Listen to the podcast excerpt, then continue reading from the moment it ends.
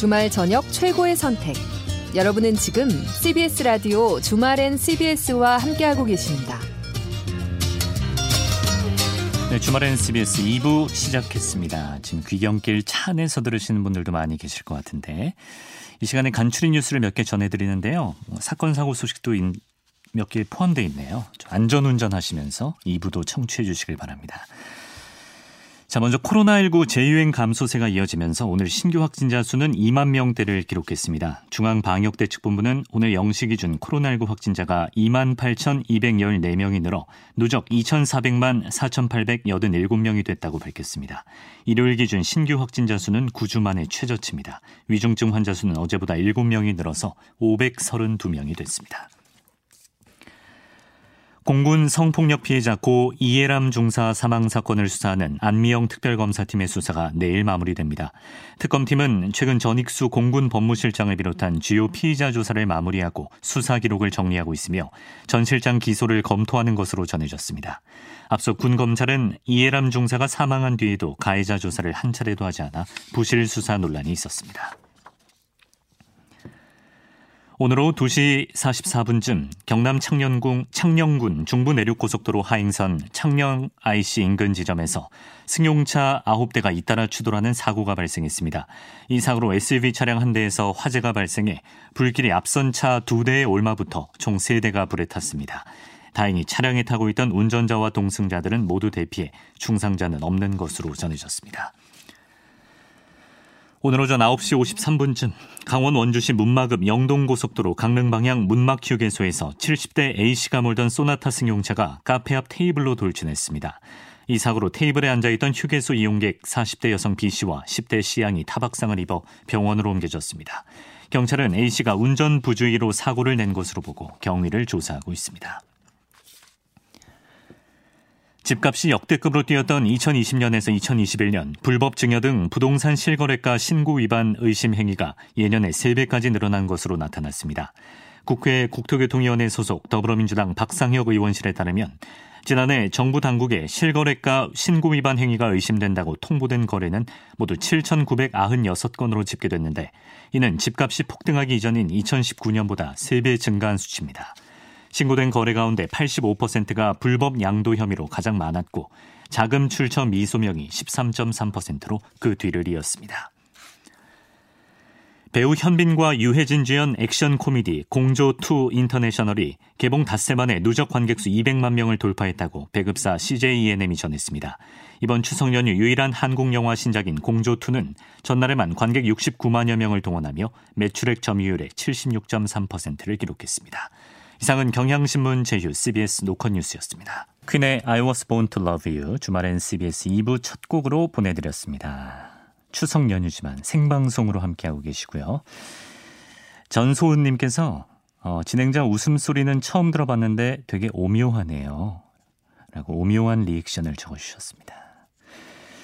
저희 주말엔 CBS의 정체성 자체가 오묘합니다. 뭐 정통 시사도 아니고 예능도 아니고 뭔가 잔뜩 혼재되어 있는 듯한 그런 오묘한 매력을 가진 프로입니다. 7369번님께서 아 어제 서울에서 보름달 구경 못 하셨나 보네요. 어제 찍은 선명하고 둥글둥글한 예쁜 달 사진 보내드립니다. 시골 밤하늘에선 아주 밝게 보였습니다. 라고 진짜 예쁜 달 사진을 보내주셔서 눈 호강했습니다. 예. 아, 참, 달은 엄청 크게 떴다는데 이게 구름이 가리고 있어서 서울 쪽에선 좀 아쉽네요. 하지만 연휴 때 저처럼 많이 드셨다면 거울을 보시기 바랍니다. 그게 보름달입니다. 자, 귀경길 도로교통 상황을 어, 제가 좀 추려드리고 가겠습니다. 뭐 한국도로공사 캐스터분들에는 못 미치겠지만 좀 추려드리면 그 7시 기준으로, 예, 조금 전이죠. 7시 기준으로 부산에서 서울까지 출발하면 5시간 10분 예상되고요. 대구에서 서울이 4시간 10분, 광주에서는 4시간 30분, 대전에서는 3시간, 울산 4시간 50분, 목포 5시간 20분, 강릉 2시간 50분 정도 예상이 됩니다. 그리고 서울에서 주요 지방 도시까지 갈 때는 부산이 4시간 30분, 대구 3시간 30분, 광주 3시간 20분, 대전이 1시간 반, 울산 4시간 10분, 목포 3시간 40분, 강릉이 2시간 40분 정도, 소요될 것으로 보인다고 하고요.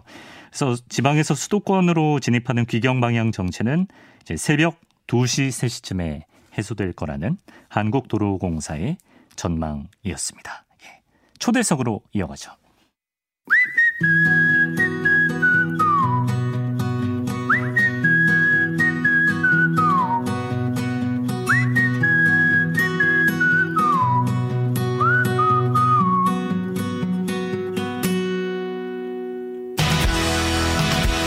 예, 방금 교통 상황 전해드렸습니다만 이제 고향 내려갔다가 귀경길에 오른 분들이 가장 많을 타이밍이네요. 이렇게 명절 때마다 겪는 민족 대이동. 예, 그만큼 고향을 떠나 도시로 온 사람들이 많다는 뜻일 텐데 하지만 이것도 머지않아 상황이 바뀔 수가 있습니다. 2020년 통계청 발표에 따르면 대한민국 인구 2명 중 3명은 수도권에 산다고 하네요. 그러니까 일자리를 찾아서 수도권으로 그만큼 향하는 것인데 아, 그도 그럴 것이 2020년 매출액 기준으로 전국 100대 기업 가운데 91개 기업이 서울, 경기, 인천에 소재지를 뒀을 정도로 기업 자본의 수도권 쏠림 현상 매우 심한 상황입니다. 그러니 뭐 고향이 서울인 사람의 비율은 점점 높아질 가능성이 높고 민족 대이동 풍속도 앞으로는 변할 수가 있는 것이죠. 하지만 아직도 지역에 남아서 열심히 일하고 있는 청년들이 분명히 있습니다. 일자리가 수도권에 집중될수록 이들이 느끼는 소외감과 어떤 불안감 더 커질 수밖에 없는 현실일 텐데 그래서 오늘은 이런 지역 청년들의 추석 이야기를 한번 들어볼까 합니다. 쇳밥 일지라는 책을 쓴 천현우 작가를 스튜디오에 저희가 모셨습니다. 반갑습니다. 예, 안녕하십니까. 저 창원에서 용접을 하던 천연우입니다. 그 과거형이 된 거는 지금 제가 서울에서 일을 곧 하게 돼 가지고 음. 과거형이 됐습니다. 지역 청년이라는 건. 아. 다만 여기에 대해서 아직까지 말은 할 수는 있을 것 같습니다. 네. 아, 쇳밥일지라는 책 제목에서도 그 제조업 냄새가 강하게 느껴지긴 합니다만 방금 말씀하셨다시피 용접일을 하셨던 예, 그 경험 언제부터 언제까지 용접일을 하신 거예요? 어, 제조업으로는 총 11년을 했었죠. 대학을 들어간 2009년부터 해가지고 어. 2021년까지 했었고 그 중에서 용접은 6년 정도 했었습니다. 예, 제조업에서만 11년. 어디서 창원에서요? 예. 창원에서 주로 했었고 예. 양산으로 잠깐 옮긴 적은 있으나 대부분은 창원에서 일을 했습니다. 아, 제가 놀란 게 알아보니까 저랑 동갑내기시더라고요. 그런데 11년이라는 그 한 분야에서의 경험이란 게 저한테는 좀 어색한 숫자로 느껴져서 음. 좀 놀랐습니다. 11년 제조업 경험, 용접에서 한 7년 정도라고 하셨는데 그 정도면은 용접공 세계에서는 어느 정도 레벨입니까? 이게 용접이 경력을 잘 사실은 보지는 않고 네. 막상 이제 경력을 이렇게 막 적어 놓은 다음에 가서 시험을 봐가지고 현장 실험에서 그냥 거기서 용접을 잘한다 하면은 아. 그 써놓은 경력이 그대로 이렇게 아. 돼요. 약간 돗대기 시장 느낌이 있는데 아, 저는 용접 경력에 비해서 그렇게 사실은 잘하는 편은 아닌데요. 아, 이게 음. 실력을 쌓을 수 있었던 기반이 있던 직장이 아니고 음. 주로 양산을 품을 많이 다루던 직장이라 가지고 아, 네. 용접 경력 대비 실력은 그렇게 좋은 편은 아 닙니다. 아, 좀 겸손한 말씀인지 뭐 모르겠습니다만 예, 일단 그렇게 말씀을 해주셨는데 궁금한 것은 이른 나이 때부터 용접일을 시작해 보겠다 이렇게 마음먹은 계기가 있었을까요? 어, 제가 굉장히 가난한 집에서 태어나서 스무 살부터 일을 굉장히 하고 싶었는데요. 아. 그 병역 특례를 이렇게 오가면서 음. 재산이 좀 쌓이는 듯 했다가 집안이 완전 기울어 버렸어요. 아, 예. 빚을 한 8천만 원 정도 졌었는데 그때 예. 아, 그때 이제 처음에 부랴부랴 일은 해야 되지 않습니까? 네. 8천만 원을 막으려면. 그렇죠. 그래서 아무 공장에서나 일을 했는데, 네. 아, 이래 가지고는 도저히 미래가 없겠다. 하다 못해서 내가 실력이 느는 만큼 돈이라도 더 받을 수 있는 곳 그리고 범용성이 있는 일 네. 잘렸을 때라도 어떻게라도 다른 직장을 구할 수 있는 아. 그런 직장을 구해야겠다 싶어서 용접을 했는데 네. 생각보다 재밌더라고요. 아 재미를 느끼셨군요. 아 네, 어. 그 용접을 이게 워낙 결과물의 차이가 많이 나는 네. 그 작업이다 보니까 네. 결과물이 잘 나오면은 굉장히 느낌이 좋거든요. 아, 오랜만에 해가지고. 근데 한지 좀 오래돼가지고 그 느낌이 잘확 오지는 않네요. 아, 그 결과물에 따라서 또 일의 보람이 굉장히 느껴질 수 있는 네, 뭔가 네, 그냥 그렇습니다. 모르는 사람들한테는 용접이라고 하면 가장 좀 고된 일의 상징처럼 느껴지는 게 있는데 또 그런 보람을 느낄 수가 있군요. 용접 일을 시작하실 때쯤에 아주 도움이 되는 어른을 만난 적도 있으시다고. 네, 그 셋바빌지에선 포터 아저씨라고 나오는데요. 네. 제가 그 당시에 그 집안이 가세가 기운 가장 결정적인 트리거가 4년제 대학을 제가 너무 나오고 싶었어요. 음. 진짜 왜냐면은 전문대를 나왔다고 무시를 당한 거예요. 페- 음. 네, 그래가지고 어떻게든 대학을 가겠다고 무리해서 돈을 벌다가 네. 어머니가 좀 무리해서 돈을 일수, 일수를 하시다가 아. 엎어져 버린 거거든요. 됐군요. 근데 그 아저씨가 처음 했었던 말이 뭐냐면은 예, 예. 그 우리가 더 뛰어난 사람들이다. 서울대 나온 사람들 뭐 하냐면 땅 가지고 네. 땅 갖고 놀고 쓸데없는 소리들만 하고 그러면서 어. 돈을 번다. 우리는 실제로 무언가를 만든다. 어. 만들어낸다. 어. 우리가 더 위대하지 않냐. 어. 자부심을 가져라. 우리가 더 뛰어난 거다. 이렇게 얘기해 주는 게 되게 힘이 됐었거든요. 그 당시에. 예. 그게 좀 울림이 돼서 용접을 시작한 계기가 됐군요. 하긴 저희도 좀 서울대 나온 분들 얘기를 방송에서 많이 하지만 이 방송국에 사실 얼마나 많은 용접공 분들이 방송국에 기여를 하셨겠어요. 좀 그런 생각이 또 스쳐 지나가네요. 용접 시작하셨을 때 회사에 천현우 씨 그 또래 분들도 많이 있었습니까? 어, 지역에 남은 제조업 청년들이 간혹 있기는 한데요. 이, 처음에는 만나기 어렵고 주로 어디서 볼 수 있냐면은 그 대기업의 하청 쪽으로 갔을 때 아. 좀 많이 볼 수 있습니다. 보통 네. 이제 원청을 노리고 미생으로 들어가죠. 혹은 이제 들어가기가 그리고 또 어, 진입로가 꽤 잘 트여 있는데 음. 기능교 기술교육원이라고 해가지고 예. 그쪽으로 이제 입문을 통해 가지고 3개월간 이- 일 공부 일을 좀 배우고 그 다음에 실전으로 투입돼서 이런 루트가 있기 때문에 네. 보통 대기업 하청으로 많이 볼 수 있습니다. 아, 그렇군요. 요거 한번 여쭤보고 싶어요. 얼마 전에 그 대우조선해양에서 용접공 분들의 파업이 있었잖아요. 그때 뉴스 접하고 어떤 마음이 많이 드셨는지.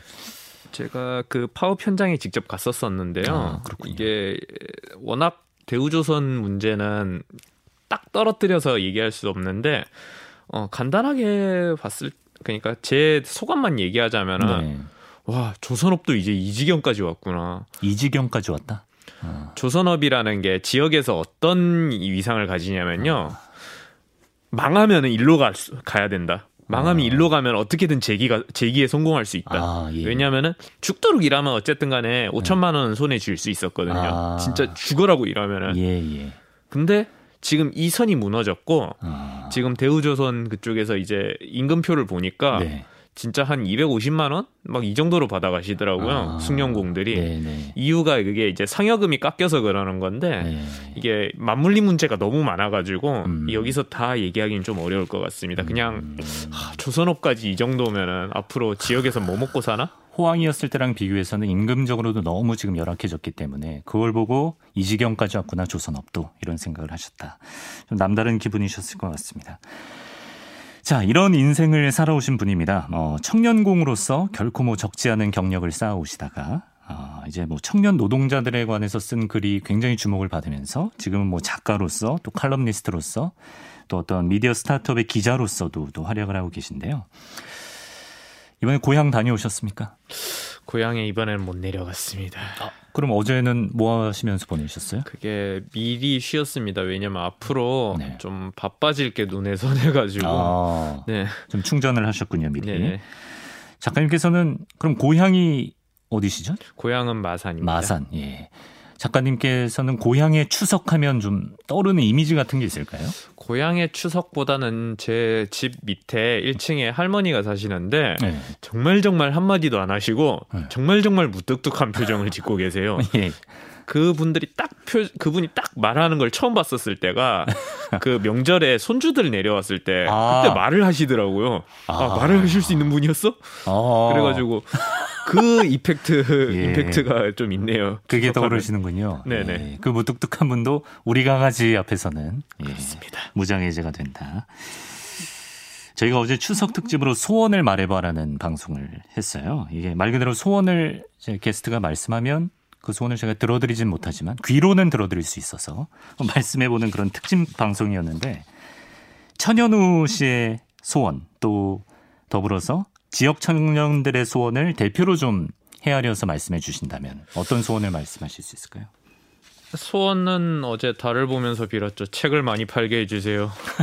다른 게 딱히 지금은 생각나지는 않고요. 예. 지역 청년들의 소원이라 이게 지역 네. 청년들은 지역에 그 굉장한 페널티를 안고서라도 지역에 정주하는 요건은 대부분 가족이고 아, 가족과 오손도손 계속 이렇게 살아갈 수 있기를 꿈꾸는 것 같습니다. 아, 예. 그래가지고 그런 소원을 빌고 있지 않을까요? 가족들하고 오손도손하게 살게 해달라. 계속. 무탈하게 어, 살수 있게 해달라. 알겠습니다. 개인적으로는 책이 많이 팔리게 해주세요를 비셨다고 하셨는데 지금도 빌고 계십니다. 근데 도움이 됐을 것 같아요. 최근에 일이 있었습니다. 문재인 전 대통령이 어, 서둘러 소개하고 싶은 책을 만났다 이런 글을 올리면서 쇳밥일지 이 책을 추천했습니다.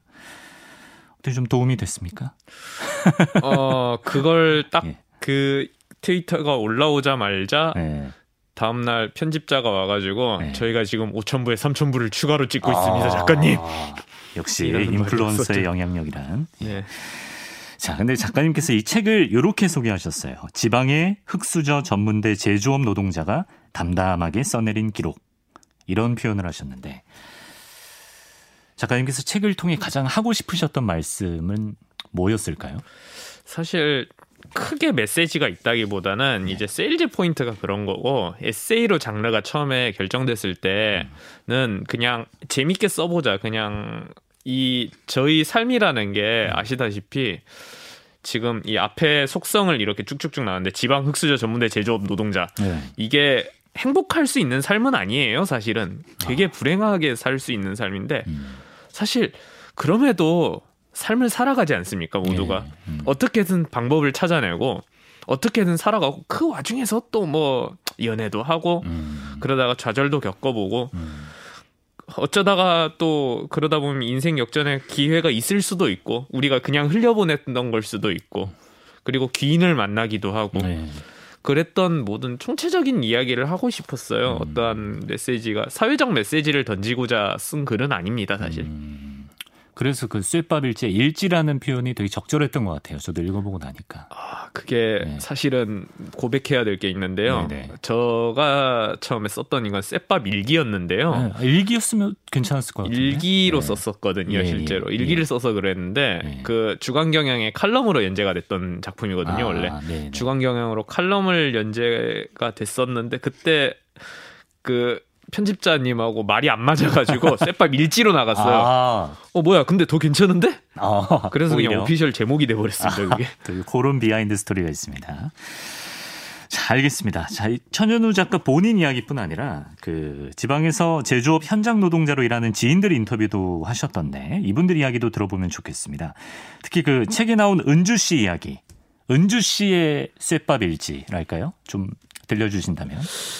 어, 이 친구도 저랑 저보다 더 좀 힘들었죠. 이 친구 같은 경우는 집이 싫어서 자, 자퇴를 하고 가출을 했다가 이래선 안 되겠다. 내 동생 죽겠다 싶어가지고 동생하고 가족을 어떻게든 살려보려고 다시 취업 전선에 뛰어들어가 가지고 노키아에서 일을 하다가 예. 노키아가 아시다시피 그 노키아 TMC가 폐업해 버렸거든요. 예, 예. 폐업을 하고 다시 뭐 울산을 갔다가 울산에서 또 마산으로 돌아왔다가 이런 식으로 살아가고 있습니다.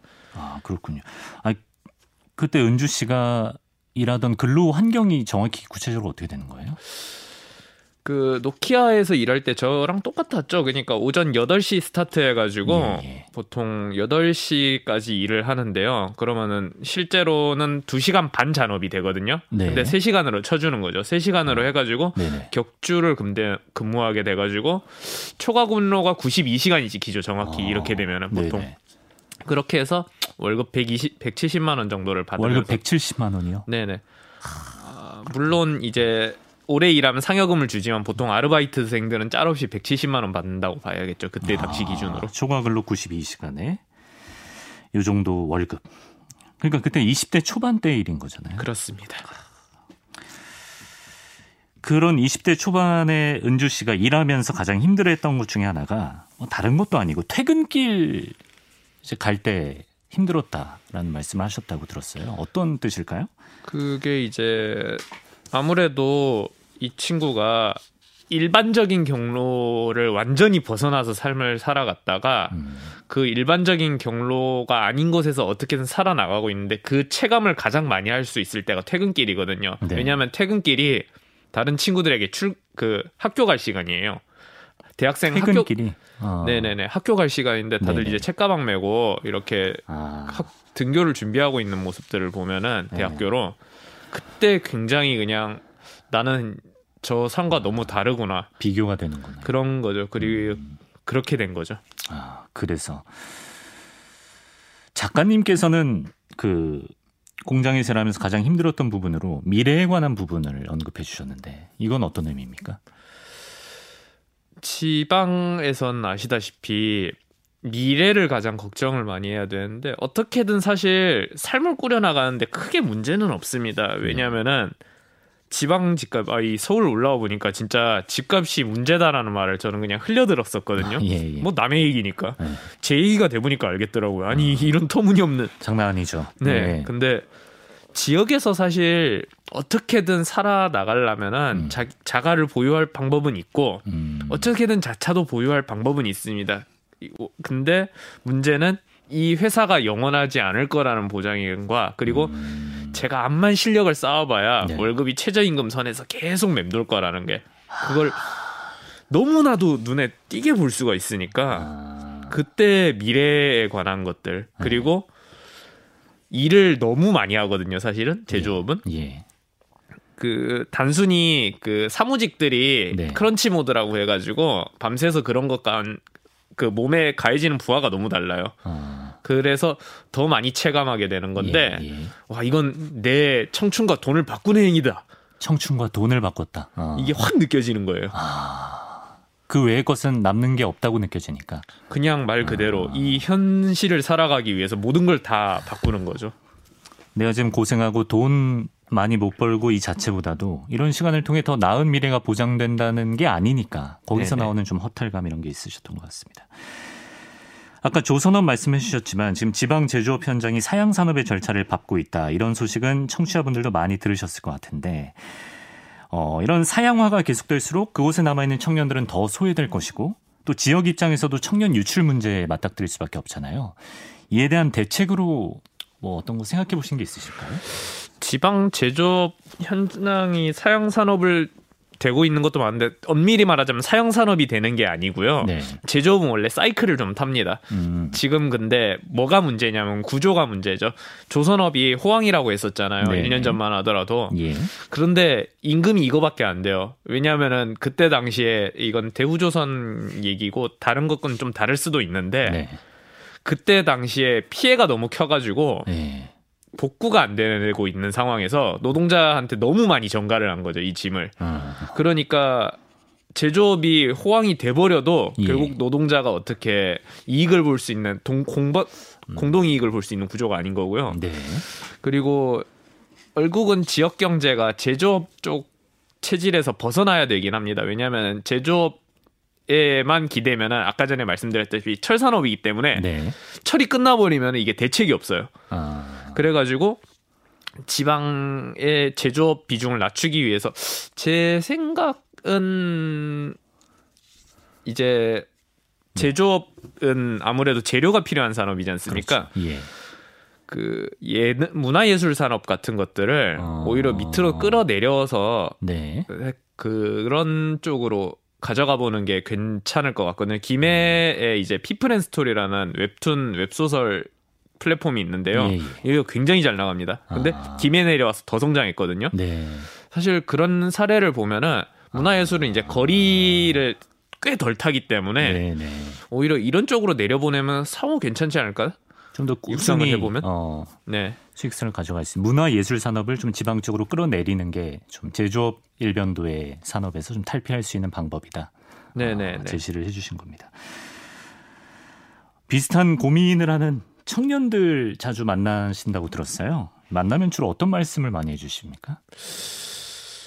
주로 이제 저는 위로하기는 되게 좀 힘들고요. 아무래도 지금 처한 상황들을 뻔히 알고 있다 보니까 네. 다만 그렇게 사는 거죠. 어떻게든 살아는 진다. 사실은 네. 우리가 죽는다 산다 하지만은 사실 우리 지금 청년 담론의 과잉이라고 제가 생각하는 것이고 동시에 이 청년 담론이라는 얘기를 듣는 분들께 제가 드리고 싶은 말씀은 예. 이 청년 세대가 비교에 굉장히 익숙할 수밖에 없는 SNS나 특히나 인스타그램 아, 같은 그렇죠. 데를 예, 예. 보면은 예. 우리 삶과 지금 현재와 괴리돼 있는 삶을 예. 체감할 수밖에 없는 체감이 굉장히 많은 삶을 살아가고 있단 말이에요. 네. 그럼 비교를 겪고 있는 건 사실이나 예. 그 비교에서 탈피를 해야 된다 우리가 아. 우리 삶을 우리가 꾸려 나가야 된다. 아. 저들은 저 삶이고 그리고 저 삶이 진실도 아닐 뿐더러 아. 만들어진 삶일 뿐이고 음. 저 사람들도 다 나름대로 힘들게 산다. 그냥 힘든 게 원래 삶은 맞는 거고 그렇게 살아가 보자. 그런 식으로 얘기를 하게 되죠 보통. 우리의 삶을 살자 아, 이런 말씀을 알겠습니다. 앞으로 바빠질 거라고 아까 초반에 말씀하셨는데 끝으로 요 질문 드릴게요. 앞으로 어떤 작가로서, 뭐 기자로서, 칼럼니스트로서 어떤 목표 갖고 계신지 들어보고 싶습니다. 저는 지금 당장 어떻게 실력의 부족인데 네. 결국은 남의 말을 쓰는 일로 왔어요. 지금 에세이는 제 얘기고요. 그렇죠. 예. 이제 남의 말을 쓰- 받아 적어야 될 이- 시간인데 음. 남의 말을 받아 적는 게 굉장히 어렵더라고요, 사실. 어, 그 지식도 많이 필요하고 음. 그리고 톤도 굉장히 잘 가져가야 되고 음. 예단하지 말아야 되고 여러 가지가 있는데 결국은 제일 처음으로서는 현장 얘기를 좀 더 구체적으로 하고 싶어요. 음. 현장 얘기. 남 제 얘기는 제 얘기인 거고 예. 결국은 다른 사람의 말이 있을 것이고 음. 특히나 산재를 겪은 유가족에 대해서 네. 유- 그러니까 산재 얘기에 대해서 우리는 늘 비극으로서만 접근을 합니다. 음. 왜냐하면 비극 맞으니까요. 사실은 네. 비극 맞는데 네. 그렇게 돼버리면은 산재가 왜 일어나는지는 얘기가 안 됩니다. 음. 그냥 아 불쌍한 친구가 응? 음, 힘든 일 하다가 죽어버렸네. 그렇죠, 그렇죠. 예. 아, 이 세상이 너무 잘못됐어. 음. 그래가지고는 안 되죠. 본질에 대한 얘기를 그쵸? 좀왜 이렇게 될. 수밖에 예. 없는가? 예. 이 앞뒤를 만들어가지고 이야기를 만들어 보고 음. 싶다는 생각이 들고요. 예. 그냥 그 일을 하고 싶습니다. 네, 앞으로도 응원하고 또 기대하겠습니다. 오늘 쇳밥일지의 저자 천현우 작가와 이야기 나눴습니다. 말씀 고맙습니다. 감사합니다. 발 길 따라서 걷다가 바닷가 마을 지날 때 우리의 일상으로 떠나는 색다른 여행 김시덕의 완행 두 발로 우리의 일상을 기록하는 문헌학자죠 김시덕 박사와 함께합니다. 어서 오십시오. 안녕하십니까. 연휴 잘 보내고 계십니까? 잘 쉬고 있습니다. 아 쉬셔야 됩니다. 요새 워낙 바쁘셨기 때문에. 자 저희가 완행 시간에 광주광역시를 돌고 있는데 아 지난주 막바지에 말씀해 주신 그 육회전 아, 제가 대체 육회전이란 무엇인가 너무 궁금해서 그 말씀하신 영상도 찾아보고 음. 하, 가게 이름도 기억해두고 음. 맛있겠더라고요. 그 제가 네. 방송에 나왔던 가게가 예. 가게 간판을 그 전라도식 굴뚝으로 했을 거예요. 예. 그것도 좀 독특한 거죠. 그렇죠. 굴뚝 말씀도 하시고 많이 얘기해 주셨는데 저는 항상 먹을 것만 기억하니까 이렇게 살을 못 뺍니다. 하, 아무튼 예 오늘도 좀 기대를 해보겠습니다. 어, 광주 서구 화정동 예. 얘기로 시작할 것 같은데 여기가 최근에 그 건축 그렇죠. 붕괴 사고가 있었던 화정동. 최근에 그 있었고 예. 그 전에는 좀 다른 사건이 있었고 음, 오늘은 재개발 재건축 얘기가 많이 나올 겁니다. 우선 말씀드릴 거는 2018년인데요. 네, 화정동 얼마 전에 무너진 그 뒤쪽에 가보시면 네. 빈 땅이 크게 있고 거기에 기와집 하나가 남아 있어요. 덜렁. 어, 주변은 주차장 쓰이고 있고. 예. 요거를 LH가 밀고 분양 아파트 지으려다가 음. 법적인 절차를 미비해 가지고 중단된 현장입니다. 아 공사가 중단되고 예. 기와집 하나만 덜렁 예. 남아 있어요. 원래 뭐 문중 땅이라고 해 가지고 집이 많았는데 예, 그거를 이제 강제 수용을 했는데 주민들한테 말을 제대로 하지 않고 예. 그 서명도 위조하고 해 가지고 어. 절차가 원천 원천 무효가 됐어요. 아, 법원의 판단을 예. 받았군요. 그래서 1차 1, 심에서는저 LH하고 이겼는데 예, 결국은 최종적으로는 주민이 이긴 것으로. 아니 근데 기와집 저희가 올려드린 사진에도 나옵니다만 정말 누가 봐도 공사판 한 가운데 그냥 좀 나무 몇 그루가 이렇게 그렇죠. 심어져 있는 주택 한 그루 한 채가 딱 덜렁 있거든요. 그렇습니다. 여기 원래도 다른 집들도 있었을 거 그러니까 아니에요. 원래 이런 식 마을이었던 거죠. 근데 이거를 이제 광주 서구하고 네. LH 측에서 달동네 개발하듯이 밀어버리려고 하다가 좀 애매하니까 네. 여러 가지 절차를 좀 틀렸더라고요. 그 보면은 서구청 담당자들이 이제 동의서도 다른 사람이 쓰고 그랬는데 네네. 그거 따지니까 왜 우리가 그런 것까지 주민한테 설명해야 되냐고 아, 그런 말을 위조를 했는데 위조해놓고 어, 또 어느 개발업자는 그런 말도 했대요. 인감증명 첨부하시고 강제 수용입니다라고 하면 누가 동의서 쓰겠냐고.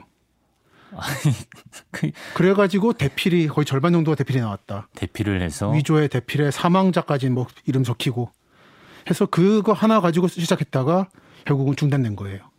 아, 그게 1심에서 넘어갔다는 것도 어이가 그러니까- 없는데요. 그러니까 1심하고 2, 3심, 3심 제도가 좋은 겁니다. 그래서 야, 이- 이게 근데 몇 년도 일이라고요? 2000, 뭘, 그 10년 전이가 2000년대 초 정도부터 있- 있었는데 주먹구구식으로 일단 갈아엎어보고 보자 이런 분위기가 아직까지도 한 곳은 많습니다. 아, 그리고 LH가 또 좀 약간 괘씸한 거는 처음에 이게 임대주택 하기로 했다가 아, 예, 예. 수익성 때문에 분양으로 바꿨, 바꿨어요.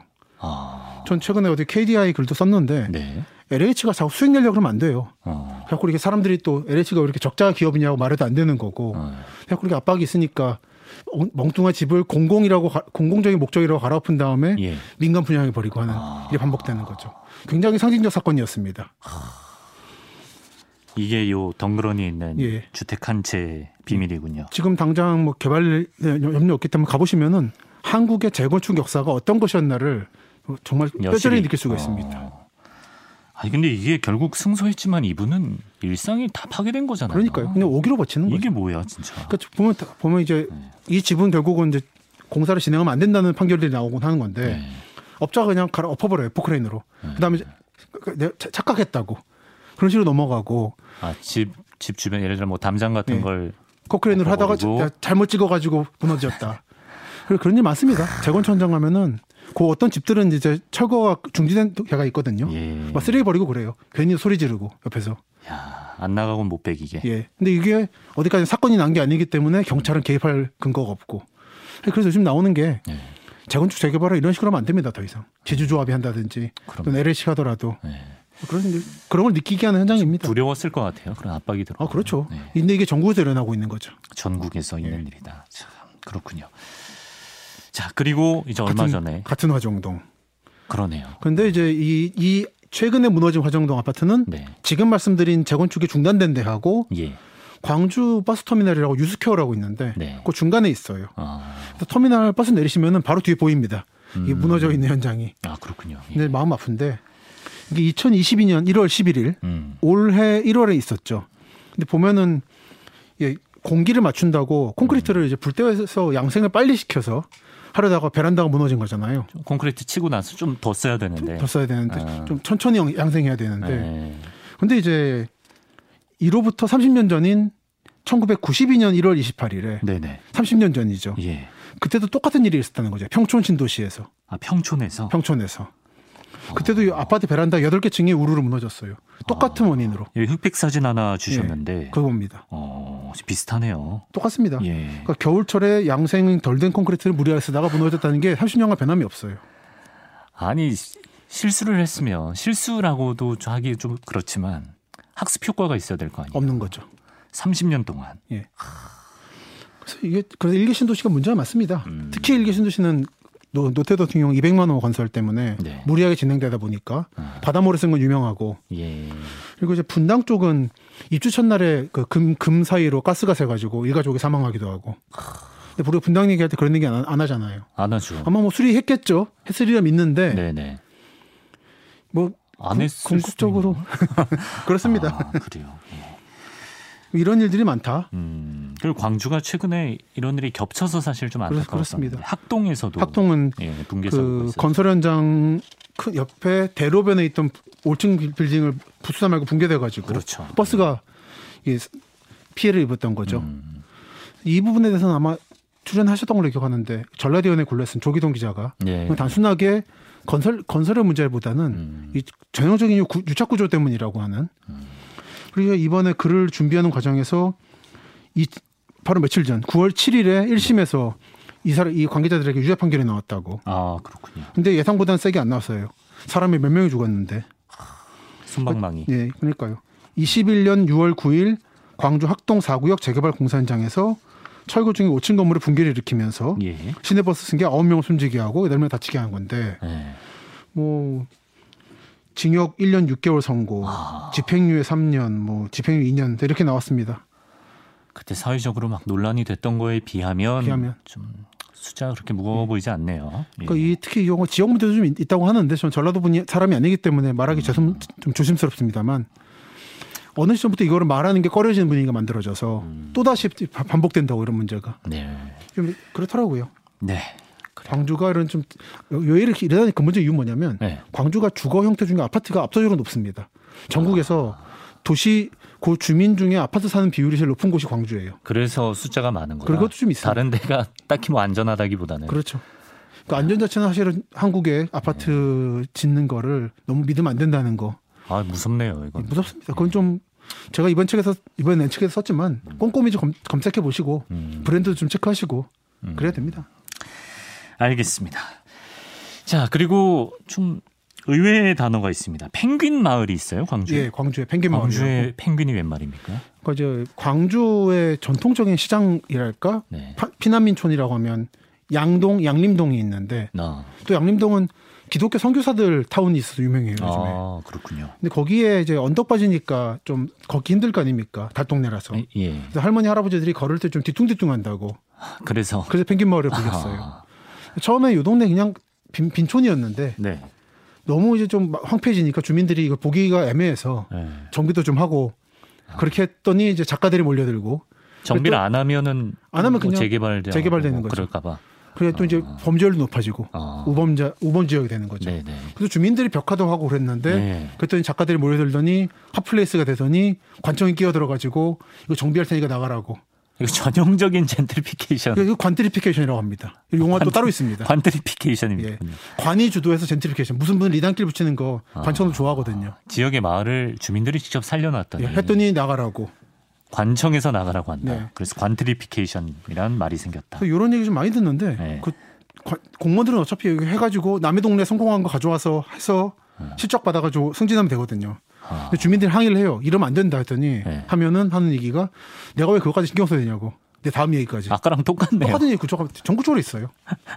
아, 물론 모든 분들이 그러지 아니지만 않겠지만 좀 아, 이런 게 너무 있습니다. 기가 차네요. 예, 그런 말을 들으면 그래서 이제 주민들이 뭐라 그랬냐면 예. 다 차려놓은 밥상에 관이 숟가락을 얹더니 밥상마저 빼앗았다. 이렇게 말을 했죠. 그래서 내집 내, 내집 내주고 월 25만 원짜리 사글세방으로 나 함께 생- 생겼는데 음, 이게 도대체 누굴 위한 도시 재생 사업이냐. 그러네요, 진짜. 그래서 결국 여기는 지금 전국에서 사람들이 몰려드는 핫플레이스가 됐죠. 이 주민들은 쫓겨났고. 도시를 더 좋게 만들자인 건데 도시 재생 사업이라는 게다 그러니까 재생 사업이 위험합니다. 쫓아내 주민들이 버리는 밀려나요. 음, 좀 허망한 마음이 느껴지네요. 그렇습니다. 인터뷰에서. 자, 그리고 아, 이쪽에도 한센 병력자들을 위한 촌이 있군요. 대규모로 있었죠. 천 명이. 한때. 어, 이 이제 슬슬 광주에서 벗어날 생각인데 네. 5.18 얘기 안 할 수는 없죠. 음, 5.18 얘기 안 할 수는 없는데 기존에 저는 5.18에 대해서 말해지는 거 방식에서 빠지는 사람들이 있다 생각을 해요. 아, 그런 사람들이 어떤 사람들이냐면 예를 들어서 시민군들이 부상 입었을 때 예, 예. 이른바 황금, 황금동이라고 약간 집결지 같은 데가 있어요. 성묘의. 집결지 같은. 예. 거기 여성들이 많이 도와줬거든요. 이 사람들 치료하기도 하고 숨겨주기도 하고. 어, 근데 5.18 관련자들이 이 사람들의 행적을 몰라요. 어, 이제, 이제- 빠져버린 거예요. 이 5.18 운동사에서. 그래요. 어. 저 또는- 처음 들었거든요. 예, 예. 꽤 유명합니다. 황금동 여성들을 찾자 하면은. 어, 그리고 또는 최근에 김군이라고 하는 영화로 나왔던 네. 이 사람은 누구냐? 간첩이냐? 근데 간첩이 아니라 음, 넉마주의였던 거예요. 넉마주의인데 참가를 했던 건데 예. 5.18 그 뭐 대학생들이니 정치인들은 이 사람은 우리가 아니라서 모른다. 우리 일부가 아니라서. 아. 그렇게 해서 그 간첩까지 몰리게 되는. 그리고 한센병 관- 관련자들도 포함됐다는 거죠. 이 운동에는. 그게 이제 외국인 그 나주에 있었던 네. 나주긴 한데 광주하고 붙어 있는 예. 현해원하고 호혜원이라는 두 군데에 나원자촌이 있습니다. 네. 네. 지금도 남아 있고 그 큽니다. 어. 여기서 이제 평화봉 평화봉사단 활동을 하던 미국인 두 명 있었는데 폴 코트라이트라는 음. 사람하고 팀 벤베르크라는 분인데 네. 요 폴 코트라이트라는 분이 나 한센병촌에서 일을 하다가 네. 이런저런 환자도 이제 치료받게 하고 물건 사오는 중에 휘말린 거예요. 어. 5.18에. 어. 그래서 이거를 이 실상을 전해달라는 할머니의 어느 할머니 자기를 붙잡더래 갑자기. 네. 하더니 똑바로 보고 전하라고 사- 세상에 아, 그래서 증언했군요. 증언을 하려고 네. 이제 미국 대사관 직원이라고 속이고는 전- 전주로 탈출해서 어. 서울로 올라갔는데 네. 미국 대사관에서 자기한테 끝끝내 질문하지 않더라. 그래서 몇십, 몇십 년의 책을 쓰면서 내가 네. 그때 보고하려 했던 걸 이제, 이제 보고한다라고. 아, 뒤늦게. 예. 그래서 그 이분이 사진을 많이 찍었는데 예, 예. 보면 이제 광주 시민군들의 움직임이 잘 보이는 거예요. 이 사진 속에. 어. 꽤 중요한 책인데 네. 그래서 이분 유명한 분입니다. 유명한 분인데 5.18 관련으로서만 얘기되는 게 좀 안타까운 거예요. 사실은 한센병 치료하러 온 것도 있거든요. 이분은. 그러네요. 그거 업적도 우리가 잊지 말아야 돼. 있는데 그 부분을 싹 빼고 있는 느낌을 받는 거예요. 아. 그래서 이분의 책을 보면 5.18 푸른 눈의 증인이라고 음. 그 나주에 보건소 갔던 얘기를 해요. 보건소 지하는 네. 늘 환자들로 붐볐는데 네. 오늘은 텅 비어 있었다. 5.18 직전에. 어. 그래서 이 진료소에는 나병 관련 의료 장비가 없었던 탓에 네. 1년 전에 깜짝 놀랐었다. 왔을 때. 어. 나주에는 1000명이 넘는 환자가 있었기 때문에 어. 당연히 관련 의료 시설이 있을 거라 생각했다. 네. 근데 이 광주 나주 분들이 이걸 배척한 거죠. 숨기고. 그래서 치료를 딴 데 가서 받아요. 멀찍히. 그래서 이분이 같이 데려다 주고 한 일을 한 거죠. 역시 또 나라와 나라에서 벌이는 그러니까 관- 미- 민족 국가 관계 없는 겁니다. 그러네. 요것도 우리가 진짜 잊지 말아야 네, 되겠어요. 그렇습니다. 굉장히 그거는. 중요한 사건이고. 네. 또 하나 이 현행 호혜원은 좀 독특한 게 있는데 네. 전 박정희 대통령의 부인이었던 유경수 여사를 추모하는 비석이 있어요. 각각. 아 그래요? 네. 어떤 그 연관이 있습니까? 유경수 여사가 네. 전국의 나환자 정착촌을 다 돌아다녔습니다. 한센병 아, 직결지를. 네네. 그래서 손도 잡고 이건 옴- 어쩌면 옮지 않는 거니까 아, 관심이 많았군요. 많았습니다. 예. 특히 요 헌혜원 호혜원에다가 예. 처음으로 돼지를 기르게 했어요. 아. 먹고 살 수 있는 길을 마련해 주겠다고. 네네. 그래서 그, 고- 그 은혜를 이 사람들이 가지고 있다가 어. 이제 암살됐을 때 문세강한테 예. 그때 비석을 세우고 박정희 대통령한테 편지를 썼어요. 네. 내가 이런 이런 일로 우리가 당신 부인의 이런 거를 기린다. 어. 근데 박정희 대통령 일기 보면은 네. 내 부인이 사망한 건 참 통탄스럽지만 네. 백성들이 이렇게 자기 부인을 아끼고 사랑하는 걸 알아서 참 마음이 짠하다고 아. 그런 게 나오고 제가 이제 호의원 갔을 때에도 네. 비석이 있거든요. 근데 갔는데 주민이 물어보시더라고 왜 뭐 하러 왔냐고. 네. 그래서 이러저러 유영수 여사 이렇게 비석 있다 그래서 왔다 했더니 음. 뭐 다 이해한다는 눈으로 가다 가시더라고 끄덕끄덕하고 어. 여전히 그 느낌이 있는 거예요.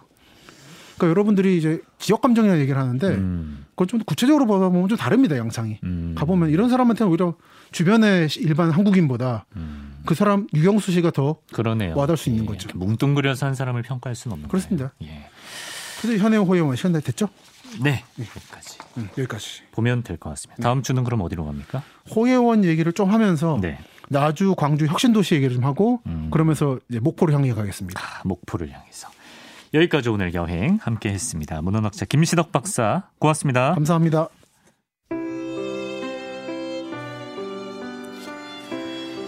네, 주말엔 CBS 저희가 준비한 이야기는 여기까지입니다. 김광석의 60대 노부부 이야기 끝곡으로 남기고요. 토요일 저녁 6시에 다시 돌아오겠습니다. 연휴 잘 마무리하십시오. 고맙습니다.